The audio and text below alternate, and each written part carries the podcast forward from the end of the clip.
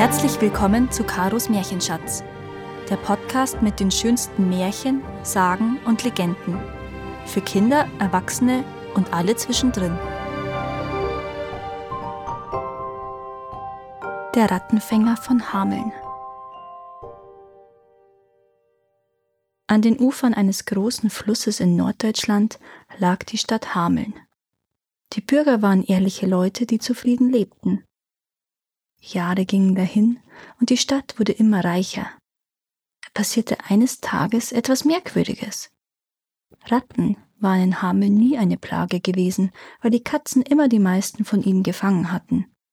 Jetzt gab es plötzlich immer mehr Ratten. Bald wogte ein schwarzes Meer von Ratten durch die Stadt. Sie fielen über die Scheunen und Speicher her und liefen dann sogar in die Häuser, um alles zu fressen, was sie finden konnten.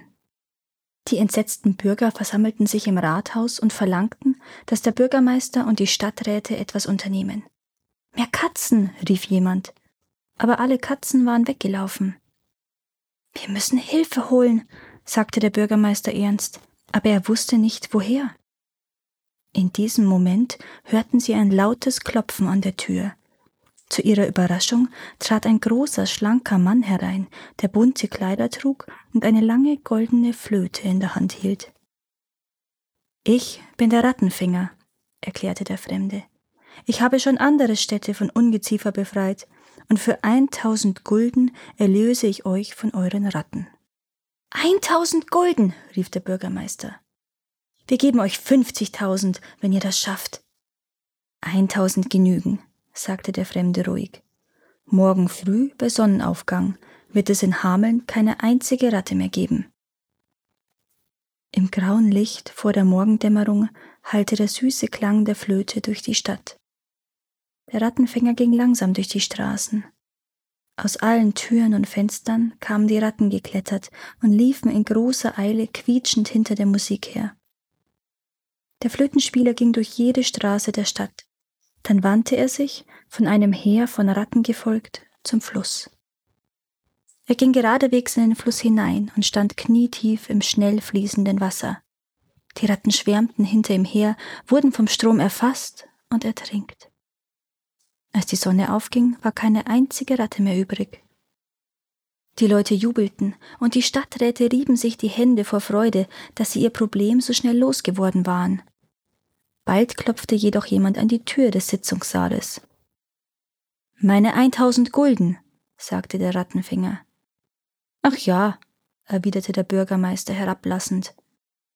Nun, mein guter Mann, die Ratten sind jetzt alle tot. Das war wirklich nicht viel Arbeit. Ich finde, ihr solltet mit fünfzig Gulden zufrieden sein. Eintausend Gulden oder ihr werdet es bereuen, sagte der Flötenspieler wütend. Der Bürgermeister schüttelte den Kopf. 50 oder gar nichts.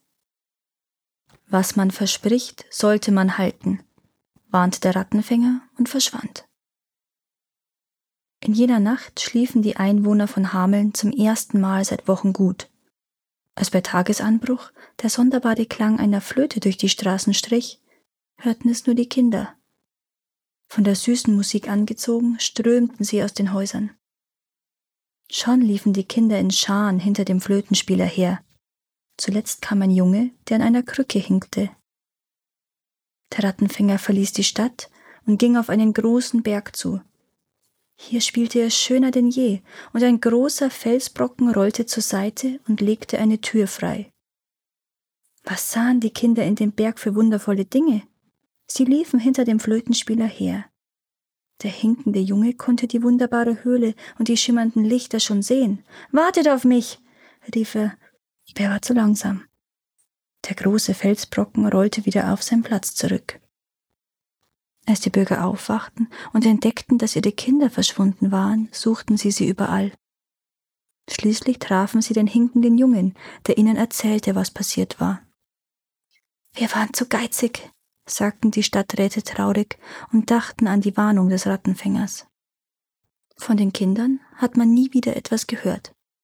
Aber es heißt, dass jenseits des großen Berges glückselige Menschen leben, die die Nachkommen der Kinder von Hameln sein sollen. Danke, dass ihr auch dieses Mal zugehört habt. Es würde mir sehr helfen, wenn ihr diesen Podcast abonniert und wenn er euch gefällt, mit euren Freunden und eurer Familie teilt. Habt ihr Vorschläge oder Wünsche für weitere Geschichten? Dann schreibt mir. Meine Kontaktdaten findet ihr in den Show Notes. Bis zum nächsten Mal.